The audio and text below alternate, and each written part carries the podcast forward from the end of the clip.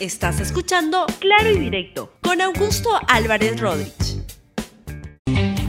Bienvenidos a Claro y Directo, un programa de RTV.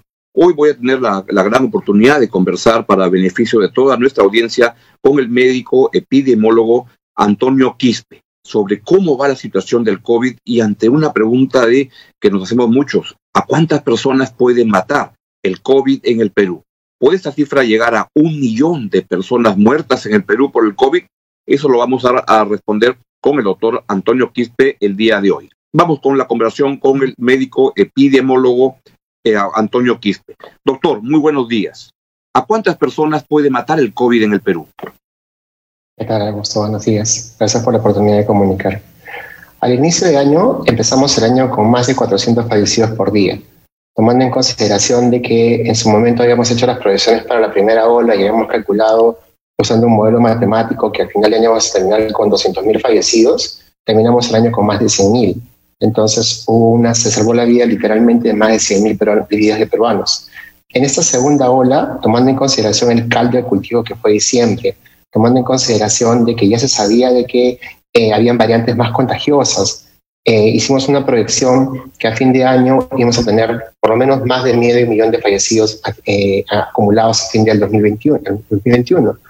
Lo que no sabíamos era de que estas variantes iban a ser 30% más letales, la inglesa en particular, que la brasileña que viene de Manaus aumenta las tasas de reinfecciones y por ende la mortalidad de los pacientes reinfectados y que existe la amenaza real que la variante sudafricana, que es menos inmunogénica, llegue también al Perú. Tampoco sabíamos de que el gobierno no iba a implementar una cuarentena estricta, iba a implementar una cuarentena más laxa que la anterior y tampoco sabíamos que las vacunas no iban a llegar a finales de enero, sino probablemente a finales de febrero. Si actualizamos esas cifras, probablemente las previsiones sean muchísimo mayor, ¿no? Y lo que tiene que entender la gente es que estas previsiones tienen con un intervalo de confianza, ¿no? Tú dices, es tanto, pero tiene un valor mínimo, un valor máximo. El valor de medio millón es el valor mínimo, no es el máximo.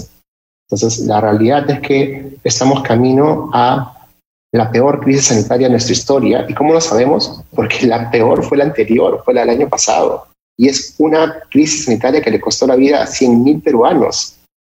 100.000 peruanos es un número que es un poco difícil de procesar porque la gente no está acostumbrada a, contar tantos fallecidos, ¿no? Pero recuerden que en las marchas murieron Inti Bryan, fueron dos y se tumbaron un gobierno. ¿Cómo murieron 100.000 peruanos? Nunca en la historia del Perú habían muerto tantos en todos los conflictos sociales juntos. Entonces, este año vamos camino a tener mucho más y tenemos que actuar rápidamente y de manera más efectiva. ¿Y se puede estimar, doctor, un número? Porque he escuchado cifras que usted ha estado comentando entre un millón, ahora me dice que puede ser medio millón, cualquier son números, pero eh, enormes. ¿Cómo, ¿Cómo se puede estimar, en base a qué podemos prever que esto, este cálculo que nos dice que puede haber un mínimo de medio millón de personas muertas por el COVID en el Perú? Nuevamente, como le decíamos a todos, ¿no? nosotros cuando estábamos en perspectiva hacíamos literalmente la perspectiva de los datos. Y tú cuando haces un modelo matemático para predecir qué cosa va a pasar en el futuro, no estás con una burbuja de cristal, no estás con 20 supercomputadoras, metiendo todos los datos sabidos y por haber, metiendo la dinámica de transmisión y todo lo que conocemos del virus. Y solamente para que tomes en consideración tres cosas. Si el año pasado proyectamos tener 200.000 fallecidos a fin de año con un virus que de por sí ya era sumamente contagioso, haz el mismo ejercicio con un virus que es 70% más contagioso 30% más letal, que da más reinfecciones, con un sistema de salud colapsado, con, menos, eh, con una pérdida del 40% del personal de salud, con una economía que viene una crisis económica severa y con una crisis política que el gobierno no puede tomar decisiones serias porque están amenazándolo de dar otro golpe de Estado. Entonces, mete todo esto en la computadora y la computadora te va a decir sin ningún problema de que la cantidad de fallecidos que vas a tener es mucho más del doble. Entonces, no, la gente tiene que entender que los que hacemos este tipo de trabajos no, no somos locos, ni mucho menos somos alarmistas, somos estadísticos, somos epidemiólogos, somos médicos y gente que nos hemos pasado toda la primera ola haciendo. Yo, estaba, yo, era, yo era el estadístico del, del comando de recojo de cadáveres. Todas las semanas le pasábamos las proyecciones al comando de recojo de cadáveres para que cuente cuántas bolsas tenía que comprar para recoger los cadáveres a sus domicilios. Y eso lo hacíamos a nivel nacional, todas las semanas. Entonces, somos literalmente expertos haciendo proyecciones de fallecidos y, y, las proyecciones que estamos compartiendo, cuando vimos esos números, ¿qué fue lo primero que hicimos? Carta al presidente Sagasti. Señor presidente Sagasti, la realidad es que el Perú va camino a la peor crisis sanitaria de su historia. Por lo menos a fin de año, si usted no toma decisiones basadas en evidencia, que son las evidencias que vienen de aquellos países que han logrado controlar a esta variante supercontagiadora, que te recomiendan dos cosas uso masivo de respiradores y cuarentenas estrictas, vamos a tener medio millón de fallecidos a fin de año, por lo menos. ¿Qué ha hecho el gobierno? No ha implementado el uso masivo de respiradores y en vez de una cuarentena estricta, ha implementado una cuarentena más laxa que la anterior, que no, ni, no fue ni remotamente estricta. Entonces estamos esperando que de manera mágico-religiosa la curva doble y eso no va a pasar. ¿Y qué se puede hacer para, para evitar o para minimizar el, el, el, número de personas que vayan a, morir? ¿Es una batalla perdida? ¿Es inexorable que eso pueda ocurrir? ¿O algo se puede hacer para cambiar este rumbo, este desenlace tan, tan terrible? Nada, primero que nada, el negocio en el que estamos nosotros es justamente ese, prevenir la mayor cantidad de muertes posible. Y para poder prevenir la mayor cantidad de muertes posible tienes que tomar decisiones basadas en evidencias. Y la mejor evidencia viene de los países que están logrando controlar a estas nuevas variantes. El Reino Unido, los casos de su primera ola comparados con la segunda se multiplicaron por 8. En Portugal se han multiplicado por 12. Acá todavía estamos discutiendo si la segunda ola va a ser peor que la primera. Entonces, si nos actualizamos un poquito y tomamos decisiones basadas en evidencia, inmediatamente deberían ser por lo menos dos cosas. Primero que nada, aprender de los errores del pasado. La cuarentena nacional fue un gravísimo error. No debió ser nacional, debió ser focalizada. Pero en la focalización hay un apellido, que es la cuarentena estricta. La cuarentena que estamos teniendo ahora, que es un saludo a la bandera, que los índices de movilidad no se han movido ni un poquito, no sirve, no tiene ningún impacto, le va a hacer cosquillas a la segunda ola. Y lo peor de todo, que la justificación para esta cuarentena más laxa que la anterior es prioricemos la economía a la salud. Y lo que no terminan de entender los economistas es que con una cuarentena más laxa que la anterior, les vas a hacer un daño irreparable a la economía del país vas a hacer una cuarentena mucho más larga y dolorosa, que a la larga el costo de esa cuarentena superlaxa va a ser mucho mayor que si implementaras una cuarentena estricta por un corto periodo de tiempo. Veo, doctor, a, veces para, para comentarle a la, a, la, a gente qué debe hacer, mejor preguntarle a alguien como usted, que es un experto en estos temas, ¿cómo usted se está cuidando? ¿Qué, qué es lo que está haciendo? ¿Qué precauciones son cruciales en este momento? ¿Qué nos dicen las evidencias para cortar cadenas de transmisión? Primer paso, cambia tu mascarilla de tela por un respirador. ¿Por qué razón? Porque ese respirador ofrece un sello. Ese sello evita que el virus se te meta por los huequitos que hay de tu mascarilla de tela y tu nariz y por la papada y por los huecos que hay acá al costado, que por donde siempre hay un agujero. Ese sello hace que esa mascarilla de tela no te proteja, entonces, si puedes hacer una inversión ahorita para evitar infectarte, infectar a tu familia y que empiecen a morir todos en tu casa, compra respiradores. ¿Qué respiradores? El que está al alcance de tu bolsillo, un KN95, un N95, un FFP2. Y si no tienes plata para comprarte un respirador, cómprate doble mascarilla, una mascarilla quirúrgica, esa de un solcito, y encima usa una mascarilla de tela. Pero acá el pliegue, hazle un, hazle un pliegue para que te ajuste mejor y que te selle acá arriba y que te selle acá abajo. Si usas barba, afeítate. Entonces vas a mejorar la protección porque el virus entra por la nariz y entra por la boca. Entonces, si tú tapas tu nariz y tu boca, vas a estar protegido. Lo segundo, evita los espacios cerrados, eh, los contactos cercanos y continuos, los espacios cerrados y concurridos. ¿Qué cosa es un contacto cercano y continuo a menos de dos metros por más de 15 minutos? ¿Qué cosa es un espacio cerrado y concurrido? Un espacio que no tiene ventilación natural y un espacio que tiene gente a menos de, a menos de dos metros. Si vas a subir a un metropolitano, si vas a subir a una línea 1, con mayor razón para que subas con un respirador, doble mascarilla y encima tu careta. Porque ese ambiente es un ambiente cerrado y concurrido, donde hay contactos cercanos y continuos. Y nadie sube un bus para pasar, para dejar menos de 15 minutos.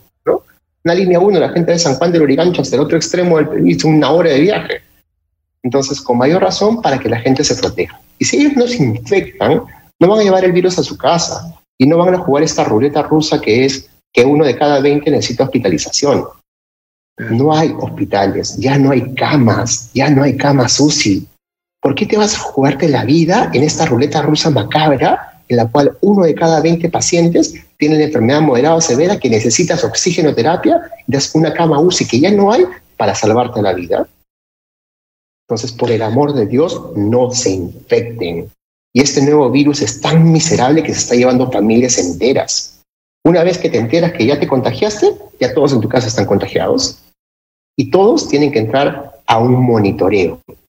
Hace poco compartimos en, las redes una hoja de monitoreo para autocuidado, donde están listados todos los síntomas de COVID y están los síntomas de alarma. Y encima de eso está el espacio para que registres tu oximetría, tu saturación de oxígeno y tu temperatura. Abres esta hoja de monitoreo para ti y para cada uno de los miembros en tu hogar y todos empiezan a monitorear sus síntomas. El 95% de los casos COVID son COVID leves, que empiezan de enfermedad y conforme aparecen los síntomas empiezan a desaparecer. Pues al tercer, cuarto día pierdes el gusto, pierdes el olfato, pero cuatro o cinco días después lo estás recuperando. Y ese signo de que te recuperas de los síntomas significa que vas a ser un campeón del COVID. Con el gran problema de la secuela, ¿no? Una persona que tiene COVID pierde el tiempo medio el 30% de la capacidad respiratoria, tiene problemas de sueño, tiene problemas de secuelas de nivel neuronal, cardiovascular, renal, eh, el cambio de la piel, se le cae el cabello, pierde la fuerza de los miembros inferiores. El COVID es una enfermedad horrible, pero horrible, horrible. La única forma de protegerse es evitar infectar. Y peor, si ya lo tuviste, ¿qué es lo que pasa con estas nuevas variantes? Tu riesgo de tener una enfermedad severa es mayor. Tu riesgo de morir es, es mayor. Y las secuelas son peores. Entonces, la gente que cree que porque ya lo tuvo está protegida está completamente equivocada, están más en riesgo. Por eso es que en el mundo no hay ninguna campaña de vacunación que discrimine a las personas que ya tuvieron COVID y no los vacunan. Por el contrario, son los primeros en vacunarse. Doctor, ¿qué se puede esperar de, la, de la cuarentena light que, estamos viviendo? En teoría acaba el 14 de, febrero. ¿Hay perspectivas de que esto, este, que el 14 de febrero, digamos, estamos mucho mejor? O es casi inevitable, que es lo que yo concluyo por lo que nos dice que tenemos para varias semanas más o quizá un mes o algo así. ¿Cuánto tiempo más vamos a estar en esta segunda ola tan intensa? Meses. No, no lo duden. Es una improbabilidad estadística que esto se solucione en 15 días. No va a pasar. No existe ni siquiera la más mínima remota posibilidad estadística de que cambie la ola, que lleguemos al pico en dos semanas. El pico es el producto de las intervenciones. El pico no se produce de manera mágico-religiosa, el pico se produce porque actualmente una persona infecta a tres o cuatro.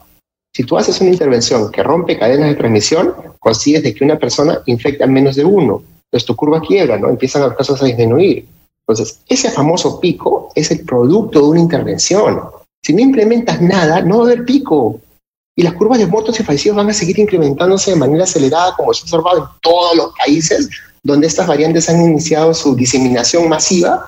Y mira qué cosa hemos hecho que somos tan, pero tan, ponle el adjetivo que quieras. Dijimos, vamos a hacer la cuarentena dentro de cinco días. Y en ese cinco días hemos llevado el virus de las zonas de riesgo extremo a todo el resto del país que tenía riesgo moderado o alto. O sea, hemos hecho todo lo contrario a lo que deberíamos hacer y nos hemos preocupado de que si la variante estaba contenida en las zonas de alto de riesgo extremo, ahora está en todo el país. Y mira cómo sabemos de, usa el adjetivo que quieras, que en cualquier país civilizado, una persona que se mueve de un lugar a otro entra inmediatamente en aislamiento por 14 días para evitar contagiar a los demás. En el Perú no hemos tomado ni siquiera esa previsión y hemos dejado que la gente viaje por seis días consecutivos en cantidades industriales ya que no cabía una sola alma en un bus. En un bus, que es un ambiente cerrado y concurrido, con contactos cercanos y continuos, para asegurarnos que todos se contagien en el bus y todos lleguen a su casa e infecten a sus familias. Entonces, lo que vamos a apreciar dentro de tres, cuatro semanas es un repunte en la cantidad de fallecidos, muy similar al que aparecemos en la tercera semana de enero, producto de las fiestas de fin de año. Doctor, ¿y qué puede pasar para el 11 de, de, abril? Con la estadística, ¿qué es lo que no, qué, qué cosa lee usted que pueda ocurrir para el día de las eh, elecciones y si es que es posible realizar unas elecciones en ese, en ese contexto. Claro que es posible, o sea, todo es posible. O sea, tú imagínate que todos los días mandas, a profesionales, mandas a profesionales de la salud a exponerse a unidades de cuidados intensivos. que están repletos de pacientes con COVID severos liberando cantidades industriales de aerosoles con virus. ¿Y los proteges? ¿Cómo los proteges? Con un equipo de protección personal. ¿Qué incluye el equipo de protección personal? Un respirador y una careta. Además de eso, un chaleco, un gorro, botas y guantes. Ya sabemos a priori que el virus se transmite primariamente por aerosoles. Entonces ya han salido un montón de artículos diciendo que esa locura de adornar todo con alcohol, usar pediluvios con lejía, es una tontería, eso no sirve para nada. Medir la temperatura en los centros comerciales, un saludo a la bandera. No hay un solo caso en el Perú que mm. sea reportado porque tenía fiebre en la puerta de un centro comercial. Entonces, hay un montón de mitos y falacias con respecto a, cómo se ha manejado la COVID-19, pero no terminamos de aprender esos errores, estamos volviendo a cometer, esperando resultados diferentes. Y eso en el libro de texto de medicina tiene un nombre y apellido, y es un adjetivo muy fuerte que prefiero no mencionar. Pero el punto es, si no aprendemos de las lecciones y no empezamos a tomar decisiones basadas en evidencia, lo único que vamos a conseguir es seguir contando todos los días miles de peruanos fallecidos como si fueran lo más normal del mundo. Doctor, y una pregunta final. Teniendo en cuenta la historia de las pandemias en el Perú y, lo que ha pasado y cómo vienen las cosas, ¿cuántos años podemos durar con esta pandemia, este, con esta situación? 2021 sin duda, 2022, 23, qué, ¿qué es lo que uno puede imaginarse? Lo que tiene que entender todo el mundo es de que el, el SARS-CoV-2 tiene un comportamiento muy similar al del dengue. ¿No? Entonces todo el mundo que conoce algo de dengue conoce que es dengue 1, dengue 2, dengue 3, dengue 4, ¿no? ¿Qué cosas el dengue 2, dengue 3 son nuevas cepas? Ahorita estamos con SARS-2 y nadie habla de nuevas cepas, todo el mundo de nuevas variantes, porque el virus es altamente mutagénico y ha cambiado su, algunas proteínas, pero no ha mutado por completo. Esperemos que mute, hacer un SARS versión 2, que sea que mute de nuevo, hacer un SARS versión 3, y no sabemos si el que tuvo, y ya sabemos a priori que el que tuvo la primera versión y tiene la segunda, su riesgo de muerte es mayor, como sucede en dengue. Entonces, estos virus son altamente mutagénicos. El COVID ha venido para quedarse, no ha venido para irse a ninguna parte. Nos va a acompañar por el resto de la historia de la humanidad y tenemos que aprender a combatirlo. Y la, la solución final para esto son las vacunas. Pero el gran problema es que el mundo, a pesar de haber roto el récord mundial de producción de vacunas altamente eficaces y seguras, no tiene suficiente producción. Y los países ricos lo único que han hecho ha sido secuestrar toda la producción y vacunar a su población primero. Canadá tiene suficientes vacunas para vacunar cinco veces a toda su población y en el Perú no hay una sola vacuna en este momento. Estamos hablando de que, celebrando de que el Perú ha conseguido dos, millones de vacunas más, sumadas al, millón que ya teníamos. Son un millón y medio de personas vacunadas que a la justa alcanza para la primera línea, para los policías y militares y para los, y para los que van a ser miembros de mesa. ¿Se pueden planificar unas elecciones con miles de muertos todos los días? Sí se puede, pero la logística es enorme. Y ya sabemos cosas de logística que incluso en países ricos, cuando quieren distribuir la vacuna, ¿qué les ha pasado? Inglaterra, que tiene esa curva monstruosa, no llega ni al 0.5% de personas vacunadas tres meses después de haber empezado la vacunación. Y acá en Perú estamos asumiendo de que lo vamos a hacer mejor que ellos. Doctor Quispe, muchísimas gracias por sus valiosos comentarios. La verdad que producen pánico, terror, pero es lo mejor es estar bien, bien, bien informados y saber la gravedad de la situación para poder tomar decisiones individualmente y colectivamente para poder hacerlo lo mejor posible dentro de esta pandemia. Le agradezco mucho sus comentarios esta mañana aquí en RTV. Gracias por la oportunidad de comunicar y por favor cuídense, eviten infectarse, usen un respirador y mantengan un adecuado distanciamiento físico y social. Muchas gracias. Ha sido el médico epidemiólogo Antonio Quispe, que nos ha dado valiosas interpretaciones de lo que está pasando en el país y de lo que hay que hacer para evitar para minimizar lo que ya es un drama y que tiene connotaciones que son casi imparables. Muy bien, muchas gracias y eh, me despido diciéndoles que sean solidarios. Chao, chao. Gracias por escuchar Claro y Directo con Augusto Álvarez Rodríguez. Suscríbete para que disfrutes más contenidos.